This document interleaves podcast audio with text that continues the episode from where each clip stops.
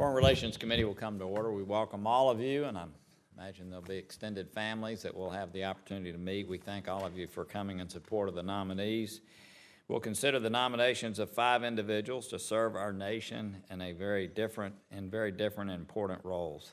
The ambassador to the International Atomic Energy Agency and other UN bodies in Vienna, deputy representative at the UN, ambassador to several Pacific islands, ambassador to Hungary, alternative executive director on the Inter American Development Bank. We welcome all of you and thank you for your willingness to serve. First, we have Ambassador Jackie Wolcott, who has already served our country in a number of positions, including as Ambassador to the UN for Political Affairs, as well as positions in the State Department under three different presidents. As U.S. Representative to the Conference on Disarmament and Special Envoy for President George W. Bush, she led U.S. delegation to four IAEA Board of Governors meetings. We thank you for being here. At this crucial time, when a historic meeting with North Korea is on the horizon and the threat of Iran's nuclear program is of utmost importance, it's essential that we have someone like Ambassador Wolcott with her deep background in diplomacy and nuclear issues, promoting America's national security interest at the IAEA. Next, we have Jonathan Cohen. Mr. Cohen has served his country as a career Foreign Service officer in numerous posts all over the world since 1986, including serving as Deputy Chief of Mission at Embassy Baghdad. The Deputy Representative to the UN is the number two position at the UN, and in this capacity, Deputy, Deputy Representative represents the United States at meetings of UN bodies, including the UN Security Council, when the ambassador to the UN is not able to attend. Having someone with his knowledge and experience will enhance the ability of the U.S. mission to defend our interest uh, at the UN. I was up there last week, and Ambassador Haley is certainly waiting to have you cover for her when she cannot attend. I know is anxious to have you. Next, we have Joseph Cella for ambassador as ambassador to Pacific Island nations. Strong U.S. engagement in the Pacific Islands region is important for U.S. economic, diplomatic, and strategic interests, particularly as Chinese influence continues to grow in the Indo Pacific. The United States maintains support for economic development and good governance in the Pacific Islands to assist these three democracies. With Mr. Cella's background in strategic communications, it's my hope that he will bring those skills to bear in promoting U.S. interests in the Pacific Islands. Mr. David Cornstein has been nominated to serve as America's ambassador to Hungary at a time when Hungary has put policies in place that many find troubling. Mr. Cornstein will have the important task of reminding the government of Hungary that its future lies not in return to the dark days of the past, but in remaining an active member of the community of liberal democracies. Finally, we have Mr. We have Elliot Pedrosa. Mr. Pedrosa is currently a shareholder at the international law firm of Greenberg Traurig, where he chairs the firm's 40 member Miami litigation department and has represented clients around the world. With a strong background in international law and commercial litigation, he is well qualified to represent the United States at the Inter American Development Bank. With that, I'll turn it over to our distinguished ranking member and my friend Bob Menendez for any comments he wishes to make. Thank you, Mr. Chairman. Congratulations to all of you for your nominations. Uh, I look forward to our questions uh, of many of you. Um, Ms. Wolcott, I have no doubt that your many years with the State Department will serve you well when, if confirmed, you travel to Vienna to represent the United States at the International Atomic Energy Agency. There's a number of issues confronting that body, including resource constraints as well as the review of the Iran nuclear agreement that I look forward to having a conversation with you about. I'm glad we'll have a chance to hear from Mr. Cornstein today about his views on Hungary. I appreciate you came by and we had a good visit. Where a sustained rollback of the rule of law and increasing xenophobia pose serious threats to the democratic values that undergird our, nation, our NATO alliance. And it bears noting that these threats, if left unaddressed, only play into the hands of Vladimir Putin, who seeks to fuel anti democratic forces and undermine stability across Europe. I hope our exchange today can help illuminate some of the specific steps we talked about to, t- to engage Prime Minister Orban and his government on these issues if confirmed. Mr. Cella, I uh, have a series of questions to discuss with you today, and I look forward to that. Uh, Mr. Pedrosa, I recently met with the president of the Inter-American Development Bank, Luis Alberto Moreno, for a very interesting conversation of what the bank is doing uh, in the region. Uh, it has a lot on its plate, and I look forward to our conversation of what you would intend to do there. And finally, Mr. Cohen, welcome to you. I'm supporter, a strong supporter of the United Nations. It does a lot of good around the world. Our national security is strengthened when we are at the table at the UN, and the UN is more effective when America leads with its values. But the UN must do better. It must be more effective, it must be more transparent, it must be more accountable, and in particular, its anti Israel bias must end once and for all. And I look forward to how you would pursue some of those things uh, as the uh, number two in charge. Thank you, Mr. Chairman. Thank you, sir. Uh, with that, if you would uh, uh, make your opening comments in the order introduced and keep them to about five minutes, that would be great. Any written materials you have, without objection, will be entered into the record. Please feel free to introduce any family members who or friends who may be here in support of your nomination. And with that, if you would begin, we'd appreciate it.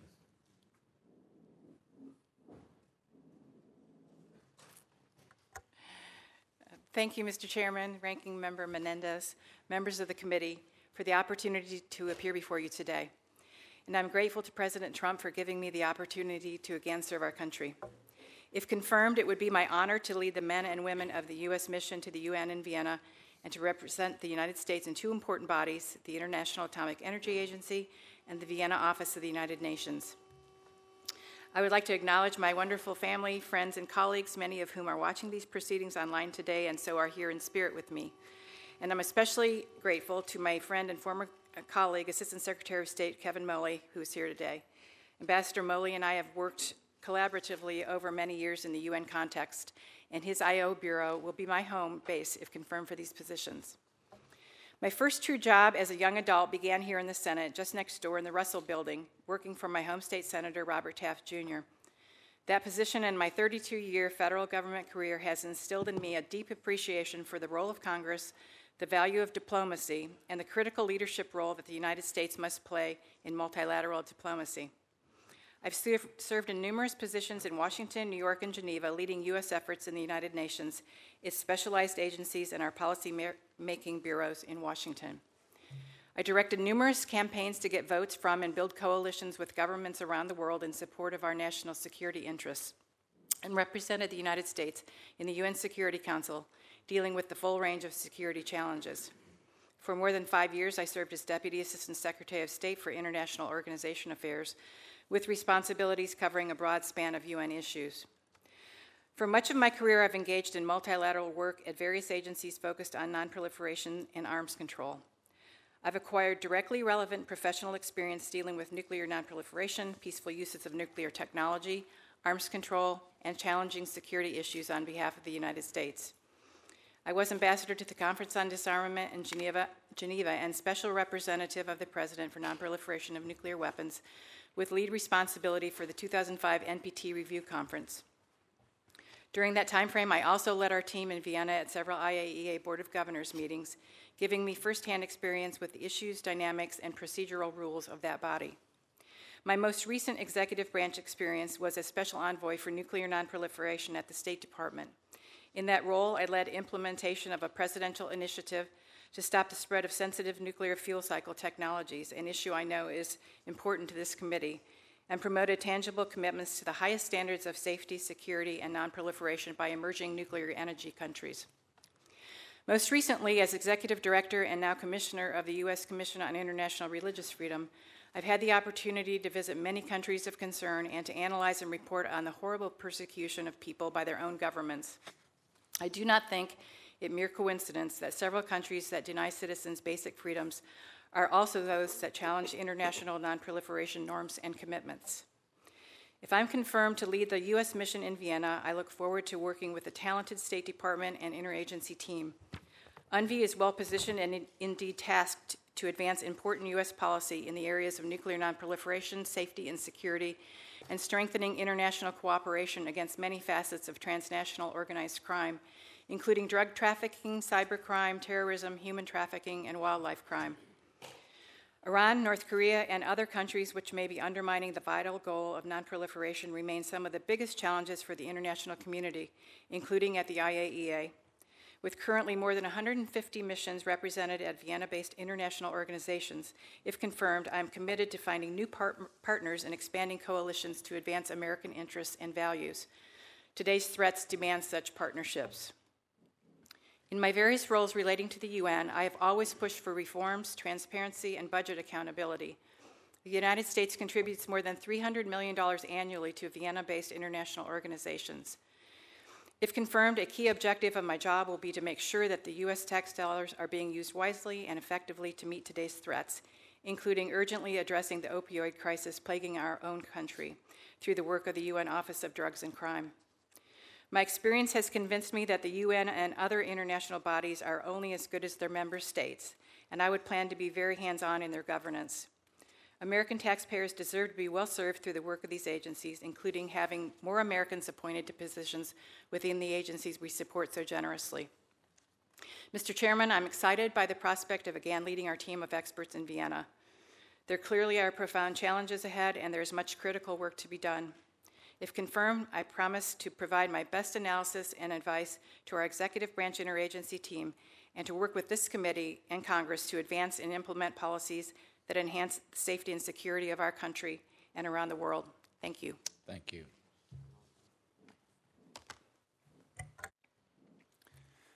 Thank you, Chairman Corker, Ranking Member Menendez, Senator Young, Senator Gardner. I'm honored to appear before you today as the President's nominee to serve as Deputy Representative of the United States of America at the United Nations. I'm grateful to the President and to Ambassador Haley for this opportunity. Serving our nation as a Foreign Service Officer for the past 32 years has been a great privilege, and never more so than now with this opportunity to represent the United States at the UN. I want, I want to thank my wonderful wife Lydia and our remarkable daughters, Alexandra and Gabriella, for their love and support over the years and the many moves. They're watching today's hearings from overseas. Their tenacious adaptability and patience with me and my calling are in no small part responsible for me being here today. I also want to thank my Foreign Service mentors, and in particular the ambassadors, deputy chiefs of mission, and assistant secretaries with whom I've served. Over my three decades in the Foreign Service, I've seen many ways the UN contributes to international peace and security, from the deployment of peacekeepers who courageously serve in some of the world's most dangerous places, from Lebanon to South Sudan to Mali, to the operations of organizations such as the World Food Program, which, with significant U.S. support, is providing life saving food assistance to millions of people affected by famine and food insecurity. The UN's value also lies in actions such as the extensive sanctions regime imposed on North Korea by the Security Council in effect banning all known North Korean exports and shutting down its lawful capacity to earn hard currency abroad. These examples demonstrate the critical role the UN plays in advancing U.S. national interests. The United States has been and must continue to be a leader at the United Nations. If confirmed, I'll energetically contribute to our important leadership in all these areas, as well as our work at the UN on Iran, Syria, Middle East peace, and other issues before the Security Council and the General Assembly. That being said, I wholeheartedly agree with Senator Menendez. The United Nations must reform if it is to be more effective, and we need to bring that organization up to 21st century standards. Secretary General Guterres' UN reform plan is an encouraging, important step in, the, in that process. If confirmed, I will work tirelessly to ensure that his efforts align with U.S. priorities. Ambassador Haley has been a strong leader on UN reform, and has been working closely with like minded countries to push for greater accountability and transparency, to reduce duplicative structures and mandates, to streamline planning and budgetary processes, and to better assess peacekeeping operations. If confirmed, I look forward to joining her in these efforts to ensure America gets what it pays for at the UN. Additionally, the United States is a champion for accountability when peacekeepers are accused of sexual exploitation and abuse. If confirmed, I will strongly support a zero tolerance policy. Another area of my focus, if confirmed, will be the fight to end the disproportionate and unjust attacks at the UN on our ally Israel. Throughout the UN system, there's a persistent anti Israel bias. This is particularly egregious in the Human Rights Council, with its standing agenda item dedicated to criticizing Israel. If confirmed, I'll fight this bias at every opportunity, and will continue to reinforce Israel's efforts to normalize its role in the UN and the broader international community. The United Nations can strengthen America's security, prosperity, and international effectiveness, and has great potential to be an even more effective vehicle for international peace and security.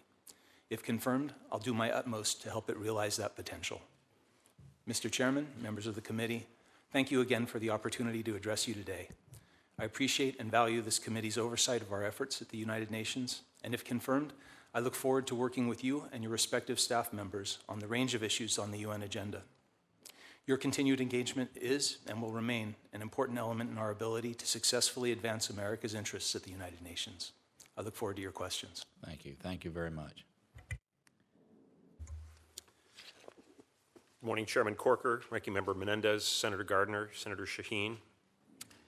It is a privilege to appear before you today as President Trump's nominee to serve as the United States Ambassador to the Republic of the Fiji Islands, the Republic of Kiribati, the Republic of Nauru, the Kingdom of Tonga, and the independent island nation of Tuvalu.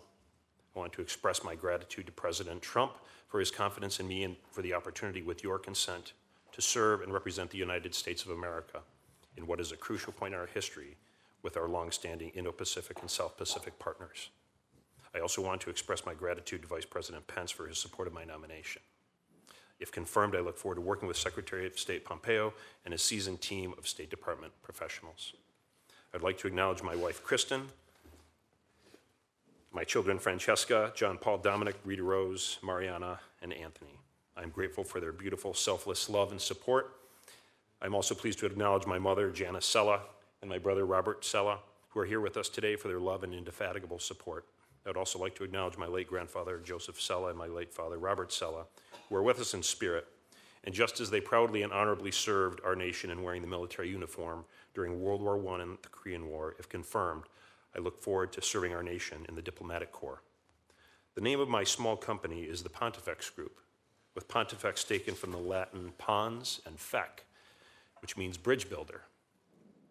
Serving as a bridge builder has been a calling of mine since my boyhood and is a skill that I've had to employ working in the United States Senate and House of Representatives and as a businessman, and certainly, as you can imagine, sometimes as a father to a team of three girls and three boys. Should I be confirmed, I will serve as our nation's bridge builder to the five island nations, to the team at Post, and all whom I encounter. The island nations are an increasingly important component for the strength of our commitment and presence in relations in the Indo Pacific and South Pacific for its free and open nature, sustaining democratic principles, the rule of law, and market based economies. It is imperative we lead side by side with our allies committed to the region and partners, including Australia, Japan, and others, in order to uh, that avoid, not develop, and be filled by others who may not share our commitment to f- the same pres- preservation of, of human freedom and respect for democratic principles. If confirmed, there will be four key pillars that will guide my service. First, directing and maintaining active and regular contact with top officials in each island nation and engaging closely with the Pacific Islands Forum, the region's premier interg- intergovernmental, intergovernmental organization based in Suva. My key goals will be f- to further the cultivation and showcasing of democratic free market principles rooted in each country's right to choose its own sovereign course, fostering vibrant economies through free, fair, and reciprocal trade and expansion of tourism promoting and maintaining close partnerships for security and stability on issues ranging from free and open passage of all vessels to climate change and the scourge of human trafficking. Second, building and expanding on the successes of the past by working with the interagency that advocates the interests of American businesses, scholars, tourists, and using people to people diplomacy through a variety of cultural and educational exchanges. And reminding our allies and partners of our fidelity to time honored principles. Third, engaging citizens from all walks of life in each of the island nations, demonstrating our common principles and appreciation for the rich history and diverse culture. As a bridge builder, I look forward to interacting with leaders from civic societies and the faith communities. Lastly, yet of great import- importance, my prospective colleagues at the United States Embassy in Fiji who work very hard in service to our nation and will be our family. And as with my own immediate family, I will work to ensure their safety and security at all times. It will be a great pleasure to work with an open door and side by side with the mission team to carry on the tremendously effective work in the U- U.S. diplomatic and consular missions. Mr. Chairman, Mr. Ranking Member, Senator Gardner, Senator Shaheen, thank you for your thoughtful consideration and the opportunity to be, uh, appear before you today, and I look forward to your comments and questions. Thank you. Good morning, Chairman Corker, Ranking Member Menendez, and distinguished members of the committee. It is a tremendous honor to appear before you today as President Trump's nominee to be the United States Ambassador to Hungary. For me, it is humbling that the President has confidence in me, hopefully with your approval, to represent the American people in engaging with an important ally in a challenging and changing part of the world. I would like to thank my loving family who sit behind me today. They represent quality over quantity. There are only four living relatives in my entire family the girl I married 49 years ago, my wonderful wife Sheila, and we have two children one by birth, our son Mark, and one by marriage, our loving daughter Natasha. Last, but sure not for least, the best part of my big family, my grandson Danny, who is 12 years old and whom I love beyond belief. I would also like to remember my wonderful parents, Fanny and Irving, and Sheila's parents, Rose and Morris, and the only grandparent I had the privilege of knowing, my Hungarian grandmother, Sarah. My family's love and support has been a constant in every phase of my life. During my career, I've had experience in both government service and the private sector. In the private sector, I started with one leased fine jewelry department in a J.C. Penney store, and 40 years later, had 1,200 fine jewelry departments in practically all of the department stores in the United States. Our company also had departments which we operated in England, Germany, and France. When I retired from the company, it was doing well over a billion dollars in revenue and was listed on the NASDAQ exchange. In public service during the Giuliani administration, I served as the ch- vice chair of the Economic Development Corporation of the City of New York, where we negotiated many of the deals that came into the city. During the Pataki administration, I served on the boards of Battery Park City and the Javits Convention Center.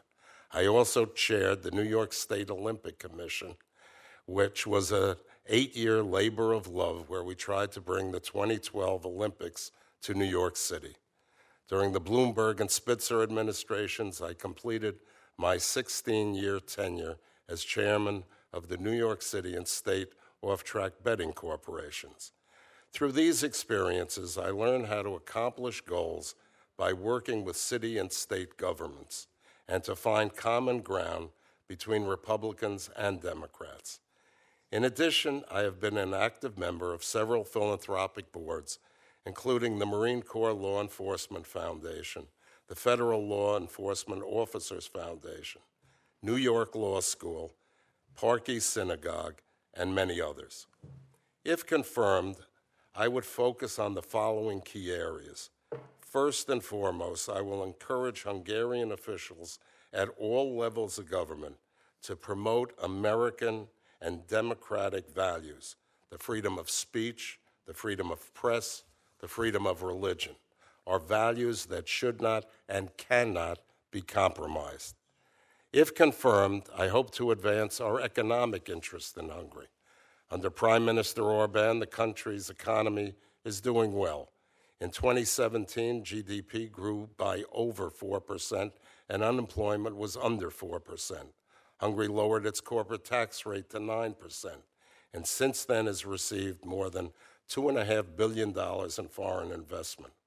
Although the United States is Hungary's largest non European Union investor, by working with the Commerce Department, there certainly is room for existing American companies doing business in Hungary to do more. An extremely important goal I have, if confirmed, is to halt the rise of anti Semitism in Hungary and the region. I am a very proud American Jew, and it hurts and disturbs me deeply that this cancer continues to grow. I will work diligently with Jewish organizations, other religious groups, and the Hungarian government to make sure the Jewish community feels safe and secure. I will engage with Hungarian people from all walks of life to share this American value of religious freedom, protection, and tolerance for all people. Mr. Chairman, Mr. Ranking Member, and members of the committee, I thank you for the honor of appearing before you today, and I look forward to answering your questions. Thank you. Thank you very much. Good morning, Chairman Corker, Ranking Member Menendez, and distinguished members of the Senate Foreign Relations Committee.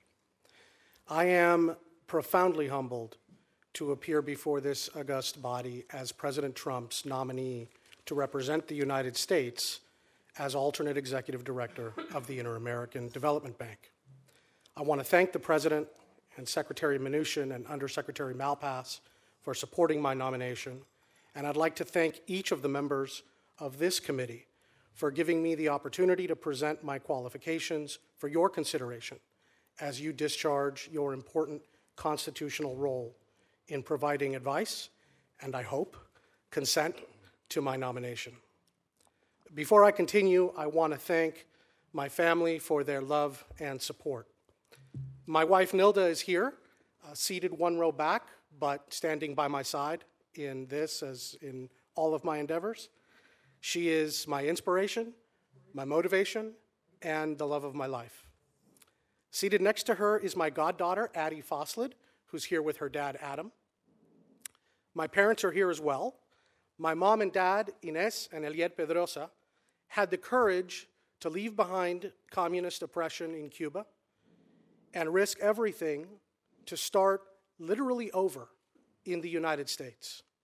Everything I am and everything I do is because of them. Lastly, my in laws could not be here today, but they are at home live streaming this hearing, so I want to thank them as well for their support.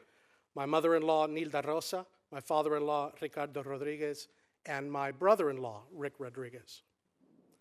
Mr. Chairman, as you were uh, very kind enough to point out in your warm introduction, over my 18 years of legal practice, I've represented clients in matters around the world, but primarily in disputes and other matters within the Americas, from Mexico to the Caribbean down to the Southern Cone. This is a region that is blessed with incredible promise and opportunity. It's a region rich in natural resources and with warm, dynamic, diverse people.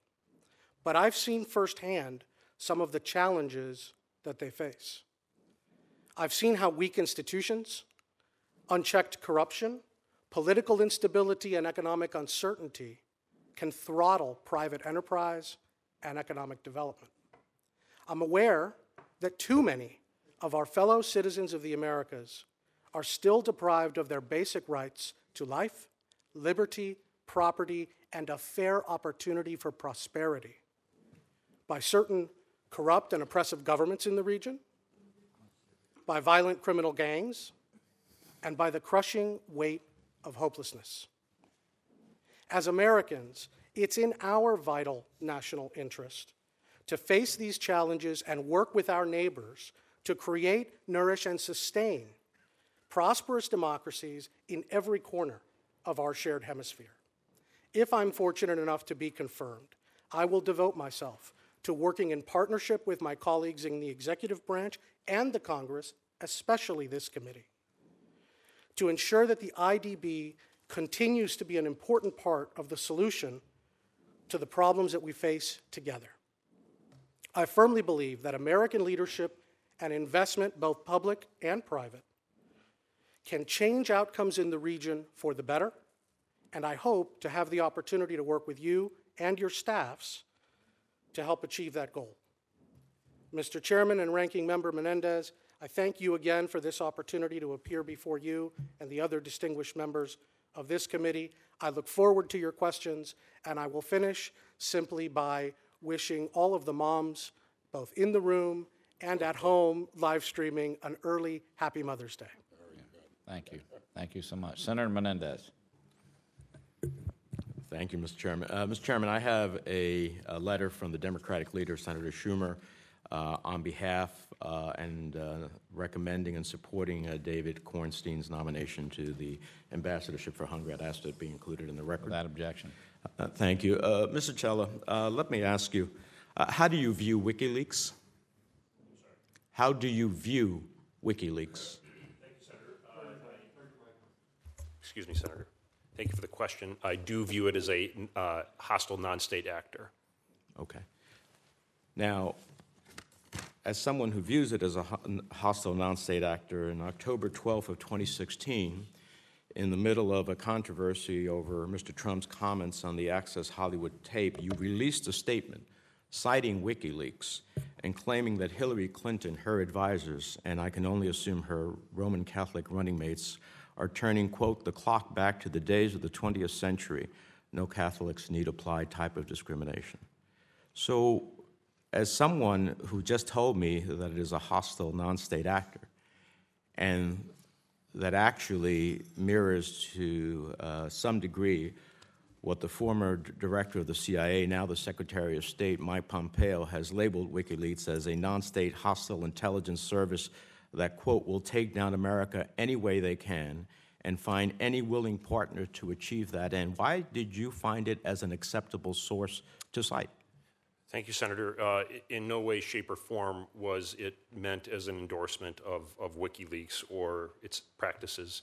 Uh, But its use is an endorsement. Uh, It was rather just a remark on the content that was, in the material that was in the public domain uh, at the time. There's a lot of things in the public domain, including actions by Russia and others to try to su- subvert our democracy. You wouldn't want to be quoting that, would you? I understand, uh, Senator, your concern and the tweets, refer- the the reference to um, WikiLeaks, and uh, given how uh, they have targeted us with intentionality, um, uh, it was uh, done so in the middle of a very hard-fought, uh, pitched campaign. And, uh, but based on additional uh, uh, things that have emerged, I've I've read the minority report, uh, I certainly have a a better understanding of of what is involved of of WikiLeaks. Let me ask you, Their- do you know harmful activities? Do you know Austin Ruse? I, I, I do know Austin, yes, sir. How do you know him? Uh, he has uh, uh, previously served on the board of the National Catholic Prayer Breakfast. And you were the founder of that uh, organization. I am the founder of the National Catholic Prayer Breakfast, yes, sir. All right, so um, he was the vice president for a time, Mr. Ruse, uh, and he said some pretty vile things. He has claimed that a priest from the Holy See's UN delegation guaranteed him, quote, absolution if I just took her, meaning Hillary Clinton, out and not on a date, quote. He claimed that vicious Russian anti LGBTQ laws are part of a noble quest for, quote, human rights, and that, quote, the hard left, human hating people that run modern universities should be taken out and shot. And that's just tip of the iceberg. I could read a lot more.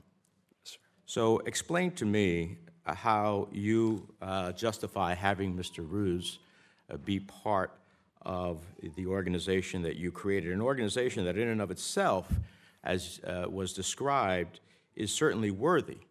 Uh, to describe uh, when you founded the National Catholic Prayer Breakfast, you described it as, quote, an annual beacon of hope and an encouragement to witness our faith and our love for this country. Those are very admirable goals. Yes, sir. But how does that justify having Mr. Ruse serve as the vice president of your organization with those type of comments? Thank you for the question, Senator Menendez. The uh, National Catholic Prayer Breakfast was founded in 2004. Uh, It's been uh, uh, a great success in every successive year. Uh, Those remarks by Mr. Ruse, I I was unaware of until recently and occurred in 2016, and it is not anything that would uh, pour forth from my mouth. You, you never heard him say these things? No, Really? no, sir. Yes, sir. He hasn't been shy about advertising his opinions. He's claimed that homosexuals, quote, want to win our children over for their very nefarious causes that come from the very pits of hell, close quote. He has said that LGBTQ activists are almost, quote, almost pure evil. He has said that the federal workplace protections for LGBTQ people, quote, they don't even have to know how to type as long as they have lopped off, and I'm not going to go through the rest of it, or to at least wear dresses. You never heard any of that. Never have Senator Menendez, and those It's are... pretty remarkable for the person who's the vice president of your organization. You, you never heard any of that. He is no longer the vice president of the organization. He has been off the board for many years, and those are his words and not mine, and nor do I support them.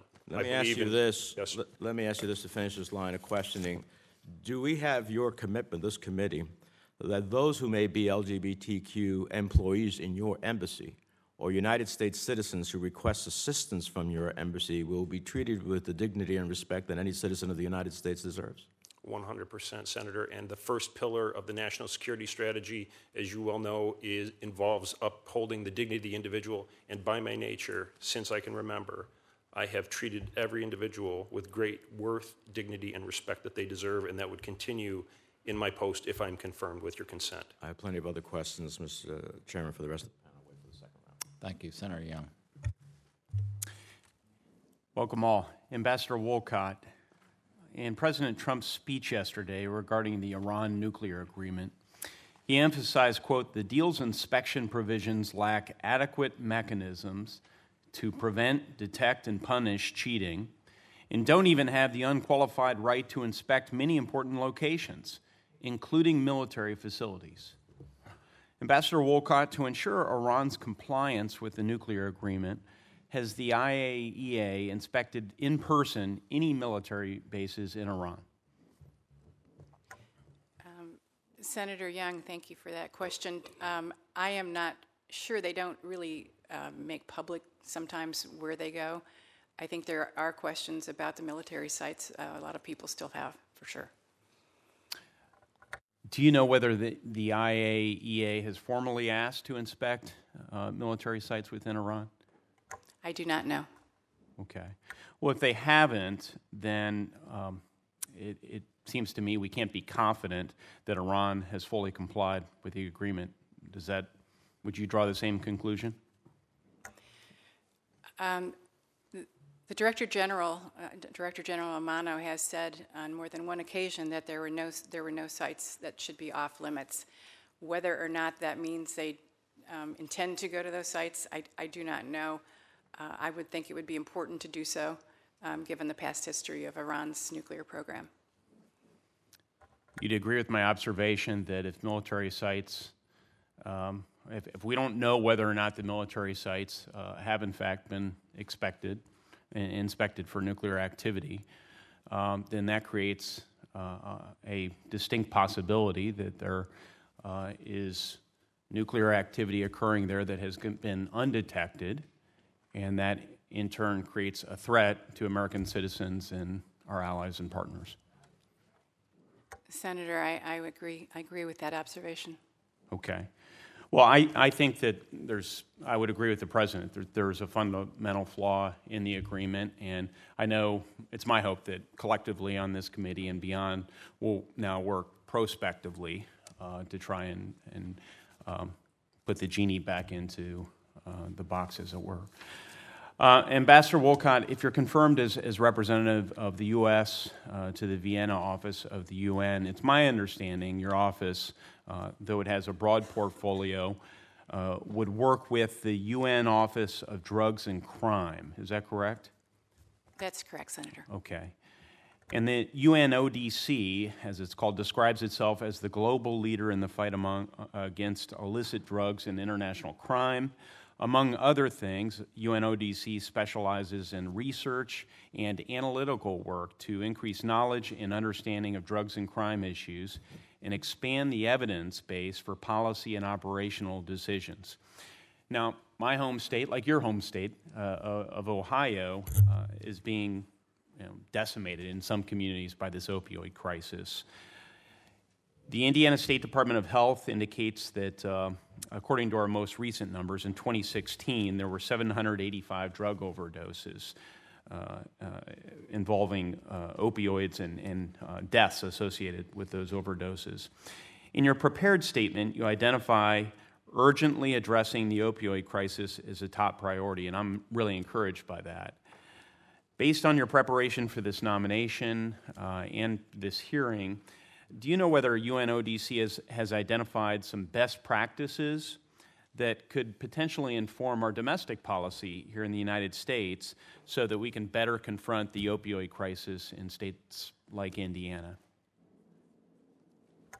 Uh, Thank you, Senator. Um, The UNODC does a lot of technical work and um, uh, goes into countries and helps them with um, uh, improving their laws and working with investigations and forensic officials and tho- those sorts of things. Um, Also, an important thing that it does on this opioid crisis is to list fentanyls and other drugs on a control list. Um, And I think that's a place where we can do more work.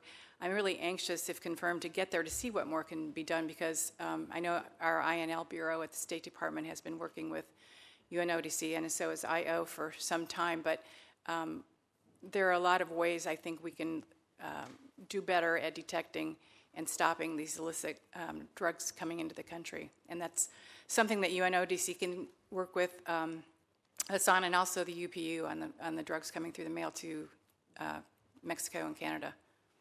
I just, uh, I- there may be some unrealized opportunities with respect to implementing identified best practices uh, by UNODC, uh, uh, implementing those best practices here in the United States, uh, or perhaps working with UNODC to tease out those best practices so that all countries can benefit. Uh, Do I have your commitment uh, to work with my office and others on this committee uh, on that front? Absolutely, Senator. I'm, I'm very uh, anxious to do that. All right, thanks so much. Thank you. Senator Shaheen. Thank you, Mr. Chairman. Congratulations to all of the nominees today and to your families for um, being willing to consider taking on these responsibilities. Mr. Cohen, we're facing the largest refugee crisis in decades. And we know that pregnancy related deaths and instances of sexual violence increase significantly during these crises, especially when people are pushed into huge refugee camps. In 2015, the UN estimated that 61% of maternal deaths took place in humanitarian crises and fragile settings where health services were not available to women. The United Nations Population Fund is the leading provider of maternal and reproductive health services and supplies in humanitarian emergencies.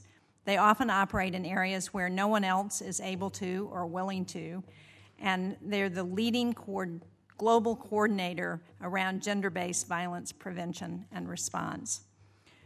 Unfortunately, the State Department made a determination back in March to withhold funding for UNFPA, and the proposal for the fiscal year 2019 budget reflects this decision.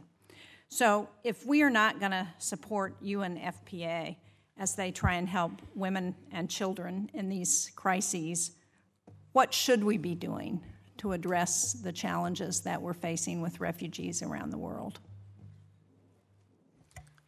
Senator, thank you for the question. Uh, We remain committed to women's empowerment and women's issues, including maternal and child health issues, and doing work on them through multiple UN agencies, including UNICEF, WHO, WFP, to name a few.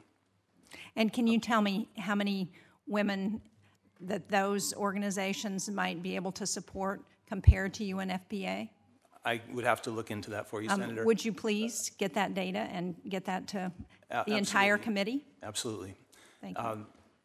As I understand it, and the Kemp Kasten determination was um, made, uh, as you mentioned earlier this year, we're legislatively required, if such a determination is made, to withhold funding from an organization. And the, the specific reason, as I understand it, is that um, UNFPA was uh, determined to be supporting the Chinese government agency responsible for implementing China's coercive family planning practices, including forced sterilization and coercive abortion.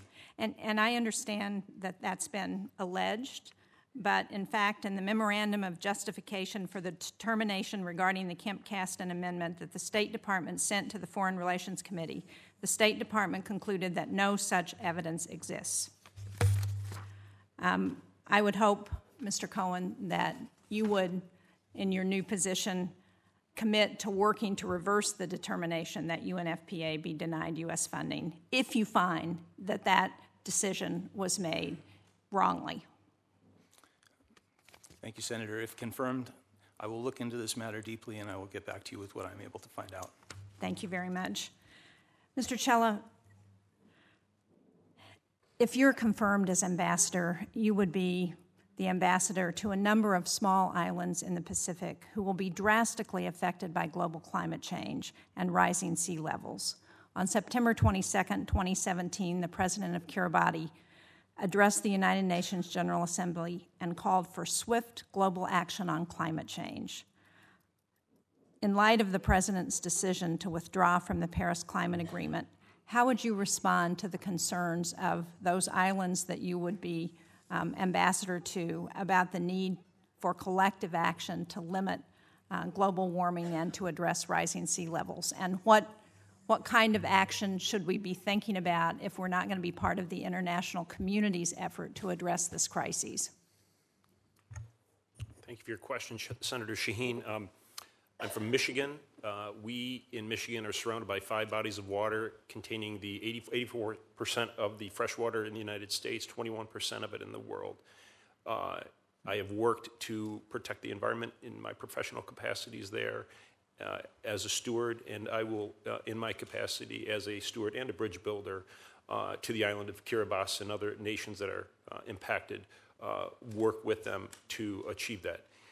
and specifically, uh, the temporarily uh, withdraw, I'm hope perhaps some reengagement uh, uh, in the accord if the conditions were more favorable to the United States, that this could mitigate. I think there is a deliberate and thoughtful approach presently underway, and I'm hoping in the meantime to advocate for whatever relief through USAID to uh, shore up whatever they uh, may need in terms of uh, water um, and other um, uh, fallout that they have through, through flooding uh, as a result of the cyclones. But you have my commitment centered to do that very thing and work so aggressively. So, do you believe that global warming is happening and that human activity is contributing to it?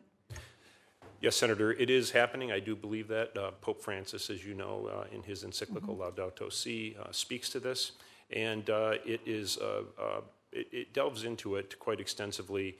And I, I, think it is both human, and I think there's some natural uh, uh, involvement as well, but, but I do, and uh, in my capacity, would, would work with you and, and the administration to mitigate whatever, whatever we might, however we might do so.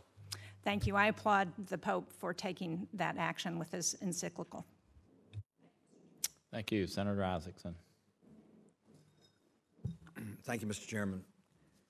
Uh, Ms. Wolcott, you made a statement about the $300 million being invested in Vienna-based or international organizations, and that is where the, the IAEA is, is based. Is that correct?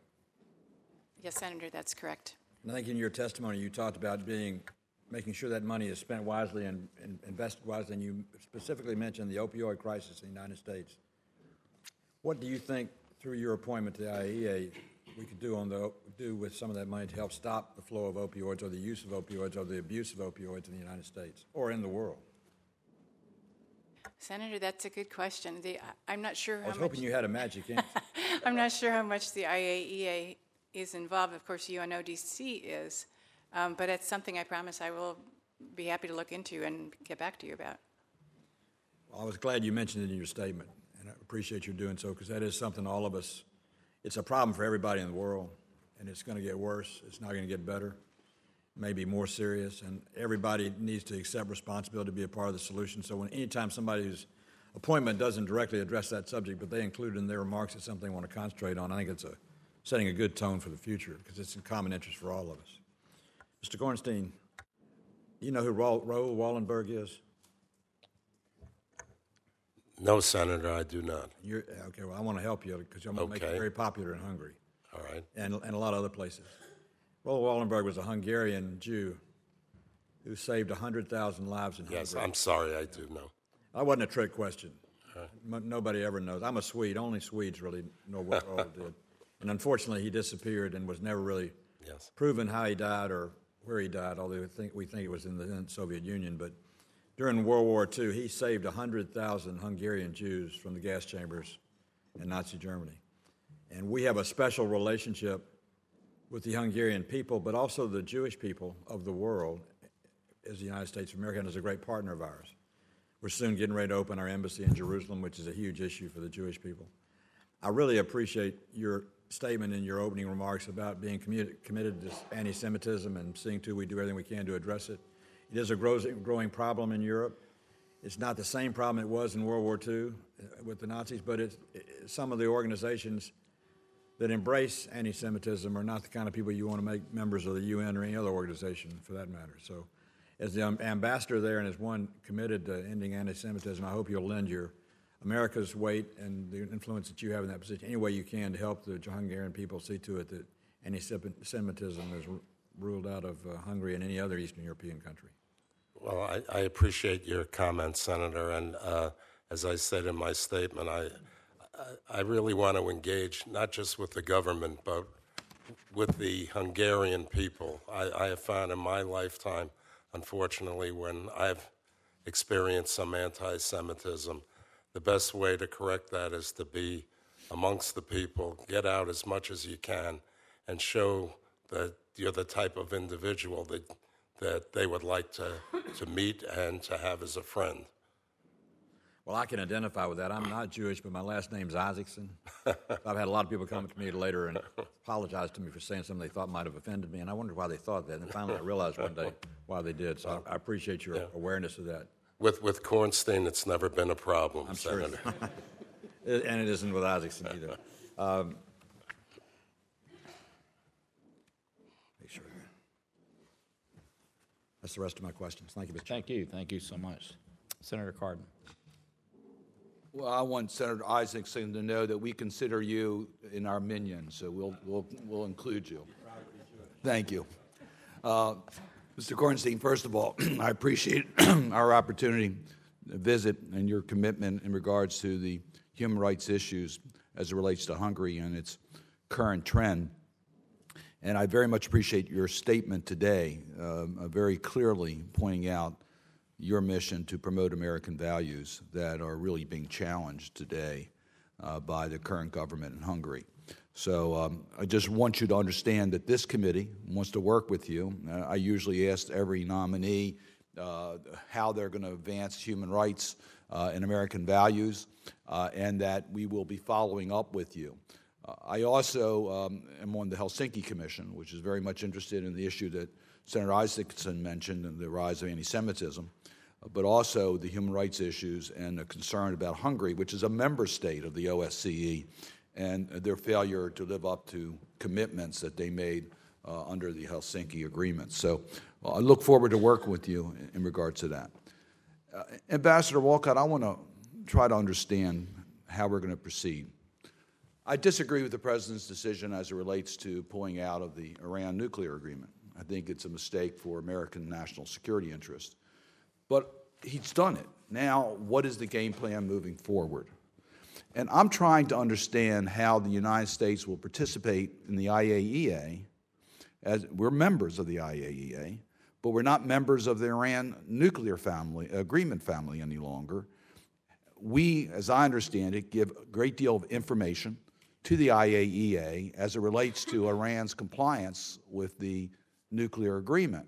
Now that we're no longer a member of that agreement, how do we work with the IAEA to make sure that Iran is complying with an agreement that we pulled out of? Could you explain that to me? Uh, Senator, thank you. Um, first, I might just start by saying I, being outside of the government right now, um, I'm haven't been in the discussions about the strategies. But you understand how the IAEA works, so oh, how... of course. Yeah. Thank you. Um, there are a lot of issues we'll be working on with the IAEA, regardless of, I mean, separate and apart from the Iran issue. Um, I don't know what the plan is beyond the sanctions right now. I heard publicly today that discussions are going on with the Europeans. Um, and I assume we will continue to work closely with the IAEA as we always have. We, we have a long history of work, uh, uh not only um, day by day work, but we, of course, are the largest financial contributor, technical expertise giver, um, intelligence provider to the IAEA. I assume that will continue, but I don't have any inside so information. So, if, if I understand correctly, the enforcing agency for the Iran nuclear agreements, the IAEA.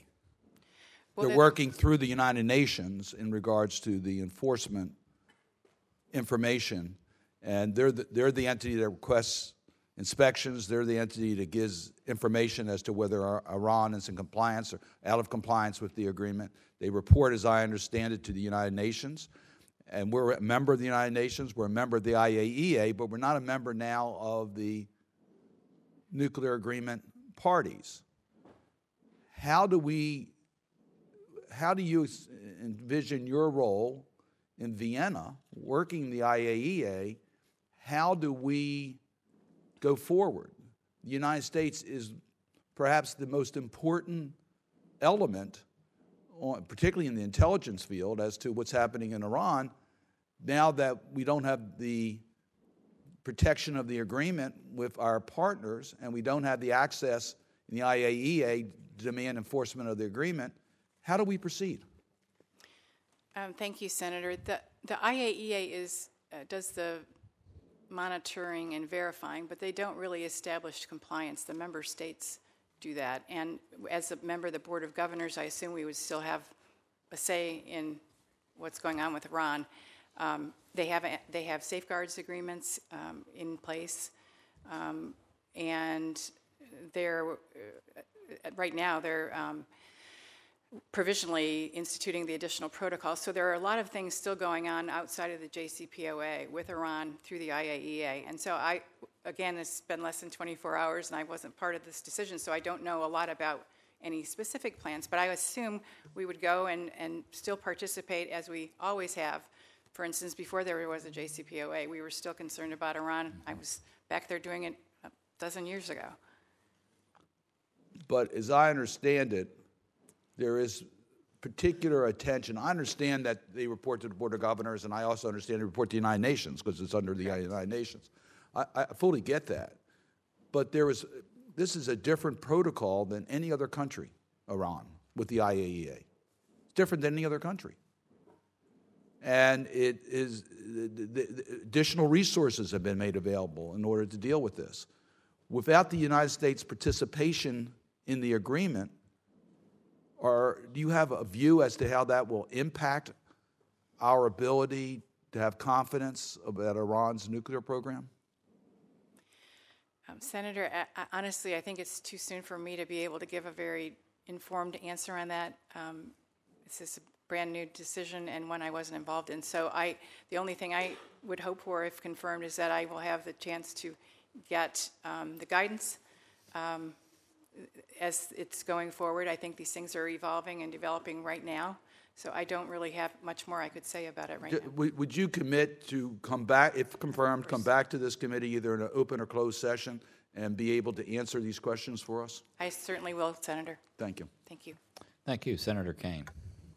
Thank you, and congratulations to all the nominees. Ambassador Wolcott, I'll, I'll pick up there. Um, and I recognize you've not been immediately in government. You're, you're, that you've made that very clear. But uh, we have had uh, outreach from our European allies. We've had outreach from the IAEA uh, director. Um, we've had testimony at Armed Services Committee hearings by Secretary Mattis, uh, public hearings that have indicated that Iran is in compliance with the JCPOA.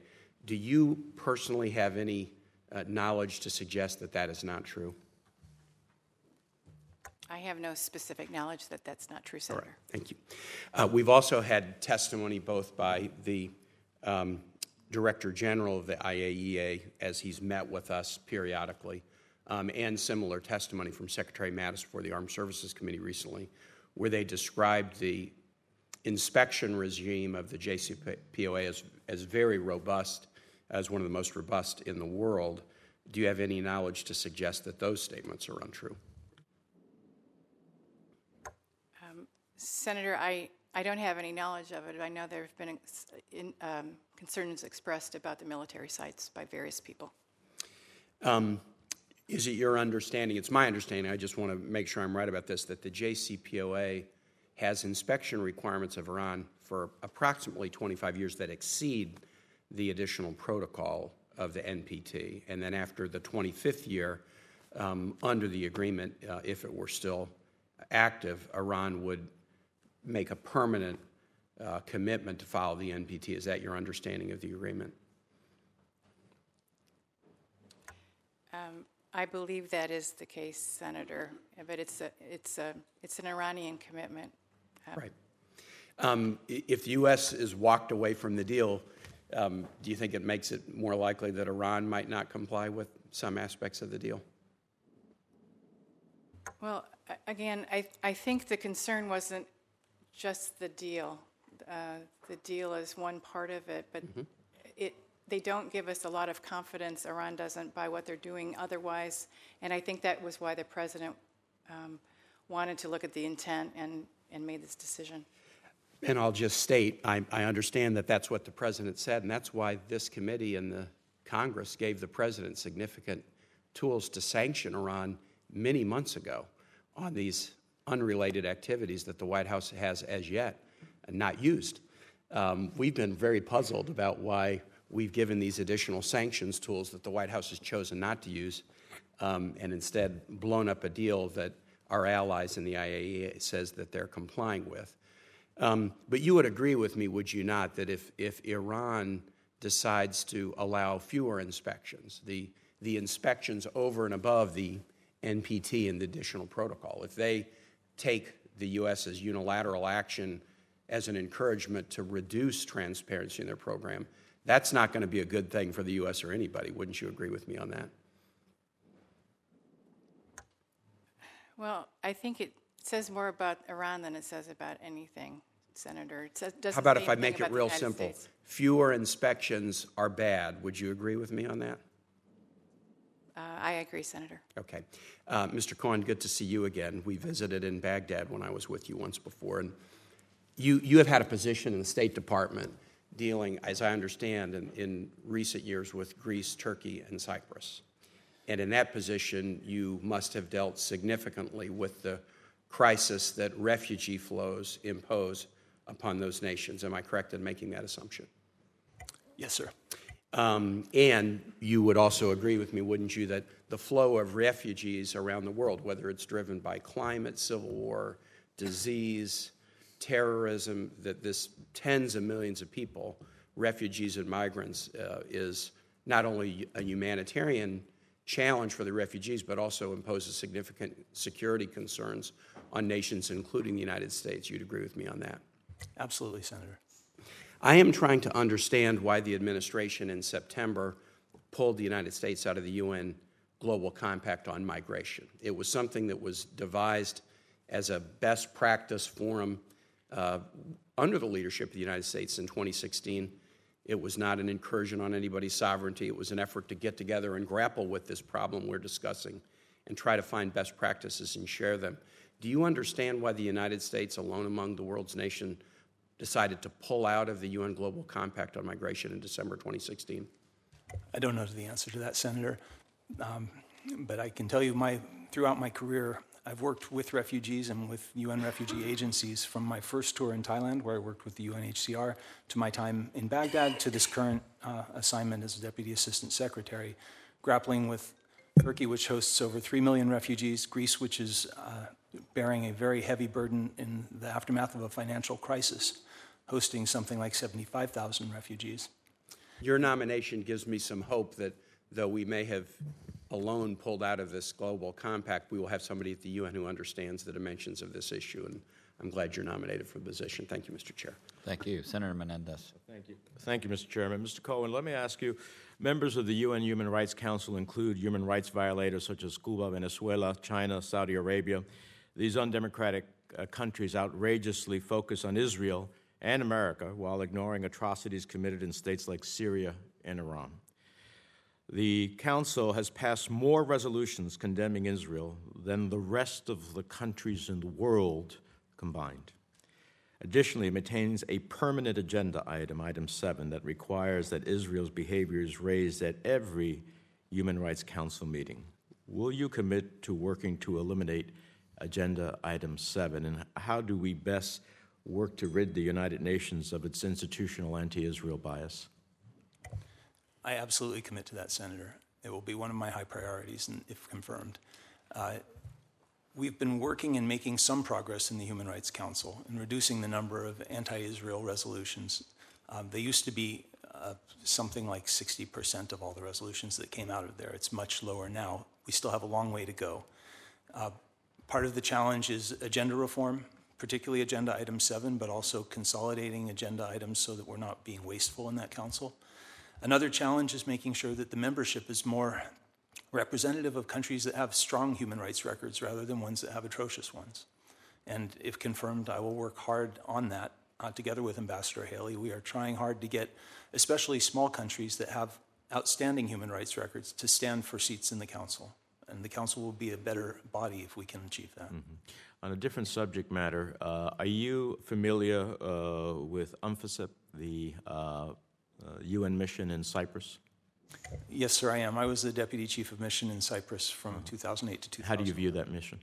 Uh, it's a critical mission. It has been separating forces that were at war since 1964. The mission is as old as I am. Uh, it is um, a challenge. Um, it's a challenging mission, but it's a special mission, and it's a mission where the the Greek Cypriots and the Greeks find it extremely important. The Turkish Cypriots and the Turks somewhat less so. Um, from my perspective, it's been a vital element of keeping the peace of the island. Mm-hmm. So, uh, in the past, uh, the U.S. permanent representative at the UN has given a hard time to Cyprus uh, during the deliberations to continue uh, the, that mission, uh, often connecting the presence of the force to the progress in the negotiations. but in my view, this penalizes Cyprus because Turkey is the military occupier uh, and it wants peacekeepers out. At a time that Turkey is becoming, from my perspective, more belligerent in the region, uh, going into the exclusive economic zone shared by Israel and Cyprus, uh, and uh, a series of other actions, including bombing the Kurds that are our allies in our fight in Syria. Uh, would you commit to being an advocate with uh, Ambassador Haley to preserving that mission in the days ahead? Yes, Senator, I'll commit to working to preserve the mission. We are also, though, looking at the, every mandate renewal as it comes up um, against five principles for peacekeeping, one of which is that it support a political solution. And I'm hopeful after seeing what's happened on the island in the last few weeks that we may be seeing the sparks of a new um, opening to work toward a political solution. Yeah, I'm hopeful too, but our big problem here is Turkey. Uh, at the end of the day, if Turkish Cypriots and Greek Cypriots were left to their own devices, we'd probably have peace. But Turkey, with its most militarized per capita in the world, uh, in northern Cyprus, with its hostilities in the exclusive economic zone, seeking to interfere with the international rights of Cyprus and other countries, uh, I just don't think we can look away from, from, that, from that reality. Mr. Cornstein, um, uh, Hungary is a really important assignment because I, I, wish that Prime Minister Orban would remember his roots, where he came from originally, what he viewed originally. Of course, the European Union works by unanimity. And to the extent that we have had European Union support to pursue our sanctions against Russia for their annexation of Crimea, their invasion and continuing occupation of uh, northern, I mean, eastern Ukraine, of the realities of their attempts to affect elections throughout the globe, including ours. Uh, one country breaks away, and you break away that solidarity. So, uh, can we receive from you a commitment that you will be advocating strongly uh, to the Prime Minister that he should be staying within the international order of the European Union on these sanctions until Russia reverts to returning to the international order?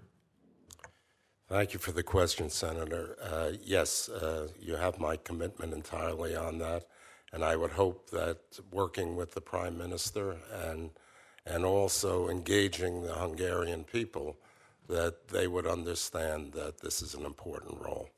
All right. Uh, I have a couple other questions, Chairman. I don't know if other members do. You can keep going. Okay. Uh, Mr. Pedrosa, uh, you, you come way ahead of the curve here because your wife Nilda is such an exceptional person, uh, as I'm sure all of the wives and spouses are here, but I happen to know her. And so before you testified, you were ahead of the curve already, but that doesn't mean you get off scot free. So uh, I want to I wanna get a sense of what you consider the challenges of the agency that you're going to be uh, nominated to, particularly vis a vis what's happening in the hemisphere economically Venezuela, the challenges of China's participation. Give me a, a sense of, and I know you're not there yet, but you've been practicing in the region. Give me a sense of the overview that you have in that regard as it relates to uh, the work that uh, the Inter American Development Bank will do in the context of those realities. Thank you, Senator. Uh, and thank you, Senator, for your leadership in this area, both in the region and generally. And thank you, of course, for the kind words about my wife. I could not agree with you more. Uh, the You're a smart man. Thank you, Senator. uh, Senator, I think the obvious major challenge in the region is Venezuela. And uh, today, that challenge is finding a way to restore democracy, finding a way to improve and help with the humanitarian crisis, notwithstanding the fact that the Maduro regime is refusing international humanitarian aid. Uh, the problem of the short term problems of tomorrow will be the destabilization in its neighbors caused by the massive humanitarian crisis in Venezuela. And the midterm to long term problem or issue will be once democracy is restored, the reconstruction and rebuilding of that country.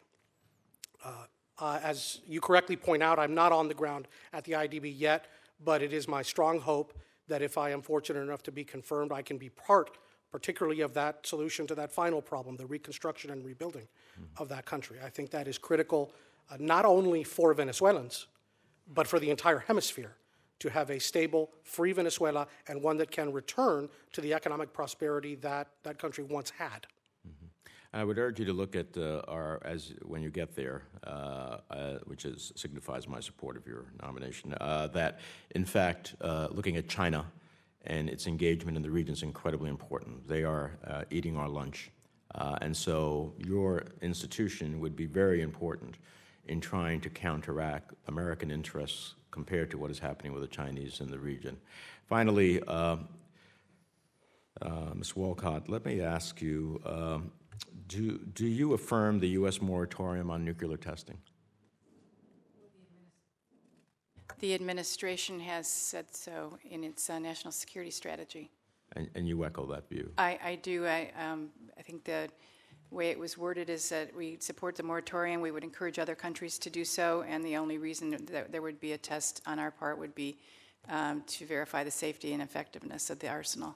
Now, at the IAEA, I assume, and correct me if I'm wrong, that one of the strongest advocacy will making sure that we have the highest standards, uh, particularly uh, as it relates to safeguards agreements. Is that a fair statement? Uh, yes, sir. So, uh, is it the United States policy to encourage all states, particularly those with civilian nuclear programs, to sign an additional protocol to their safeguards agreements with the International Atomic Energy Agency? Senator, um, in my past experience, I, I believe it's the same now. We have always encouraged all the countries around the world to have an additional protocol in force. Mm-hmm. And the reason for that is because that creates a greater safeguard for the world and as well as for us. Is it, that not true? It gives more uh, access to the IAEA. And therefore greater security. Um, that, that's the idea, yes, sir. Yes, okay. So is it your opinion that the United States should insist that Saudi Arabia implement the IAEA additional protocol before it enters into a nuclear cooperation agreement with them? Sir, um, my personal view is we should always have the highest standards of safe, safeguards and safety, and I would always support that. Mm-hmm. Which would mean the additional protocols. Well, that's my personal opinion. Right. Okay. Well, let's we'll start with that. Uh, you know, one one of the things with when appointments of nominees is that while obviously you will do whatever the administration wants you to do, I, I understand that, but you can be advocates internally for what that should be.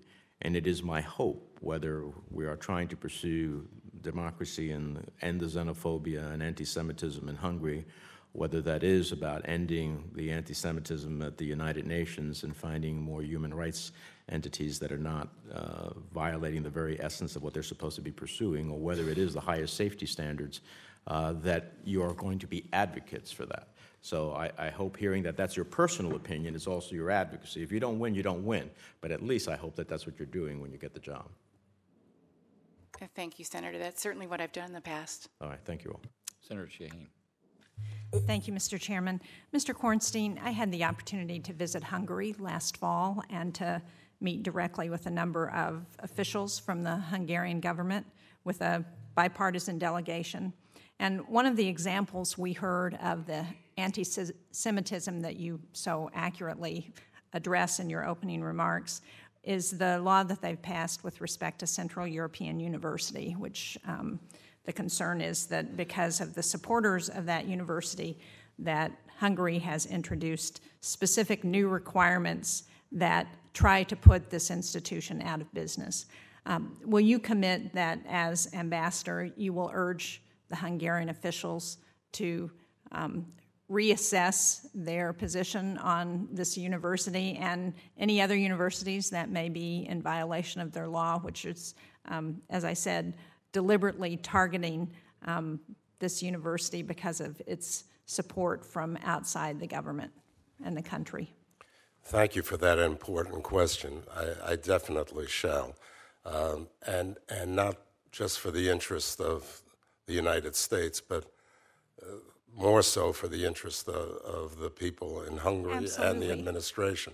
I mean, and economically as well. I mean, having all of those students there, their families, their friends coming over, uh, it would be, a, in my view, a crime to see that.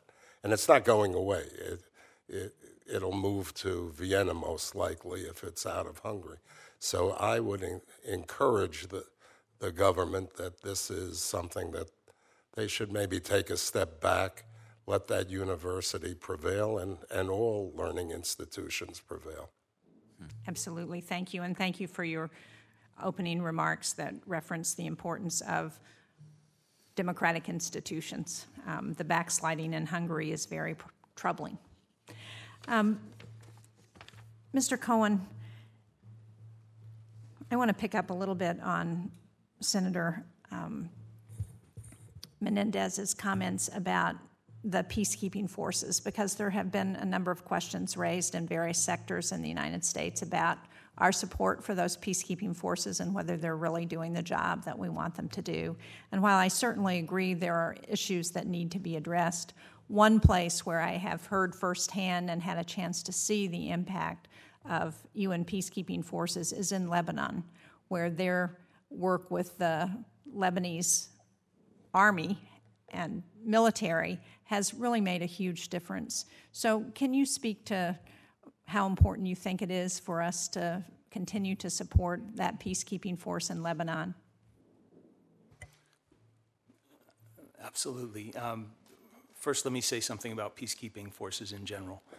The, uh, the, the tool of UN peacekeeping is extremely valuable, extremely important, um, according to a recent GAO study, it's about eight times less expensive for us than deploying American forces to take care of problems like this.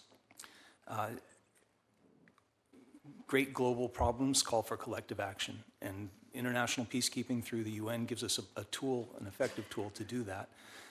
Uh, it also gives us a, a, way to share the burden and share the costs. And one of the things that we need to do at the UN is find a more equitable burden sharing mechanism because it's not right that one country bears more than a, a quarter of the costs for international peacekeeping. Uh, in terms of Lebanon in particular, I know there have been um, concerns about the mission not being able to fulfill its full mandate, and that is an ongoing challenge. It's a difficult operating environment, but um, having served in Israel and seen the value that, that the mission there brings uh, to people on both sides of the border, um, I, I agree with you. It is an important mission and one that needs to be supported. Thank you. Ambassador Wolcott, I, I, would like to discuss your work as a commissioner on the U.S. Commission on International Religious Freedom. New Hampshire is home to an Indonesian community that has come to the United States fleeing religious persecution.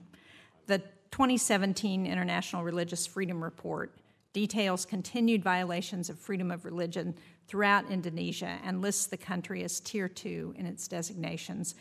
Can you detail some of the instances that led the Commission to um, rank Indonesia in the way that you did as not a welcoming country for Christians and other religious minorities? Uh, thank you, Senator Shaheen. Um, yes, the, the trend is not good in Indonesia, and, and that is really um, a big part of it, is they're, they're discriminatory against minorities, uh, minority religions, and Christians. They have blasphemy laws on the books um, that are extremely unfair, and, and frankly, like every country that has them, they should, they should get rid of them. And can you explain for everybody what those blasphemy laws are? Um, Thank you. Uh, Blasphemy laws basically are laws on, uh, in many countries that say uh, somebody can accuse another person of blaspheming the prophet, for instance, and um, they are arrested and often um, in jail and sometimes even on death row for that. Um, So they're uh, extremely uh, egregious laws, really. And for Christians or religious minorities that might have to go to Indonesia, are, did the commission find that there is some reason to believe that they might be in danger because of what's happening in the country there? Um, Senator, I am not sure that we determined that precisely. I know that we are very concerned about the situation there uh, for minorities and Christians. Um, whether or not, I don't, well, I don't recall discussing specifically if, if, if Christians went back, if that was considered um, a specific threat. But I would have sympathy for folks that were concerned about that. Thank you. Thank you, Mr. Chairman. Thank you. I want to thank all of you for being here. I, I have to say, I think each of you acquitted yourselves very, very well. I'm always inspired by people who end up being nominated for these positions and the humility that you show and, and the desire to serve our country and the way you prepare for these, uh, for these hearings. So uh, thank you for many of you for your past public service. I look forward to all of you being confirmed. I know that our office has questioned and met with you extensively, and so I, I have no questions. Um, the record will remain open until the close of business on Friday, and my sense is you will desire to answer those questions promptly, and uh, hopefully you'll be to your nominated post very, very soon. But thank each of you for your desire to serve our country in this way. And uh, with that, the meeting is adjourned. Thank you.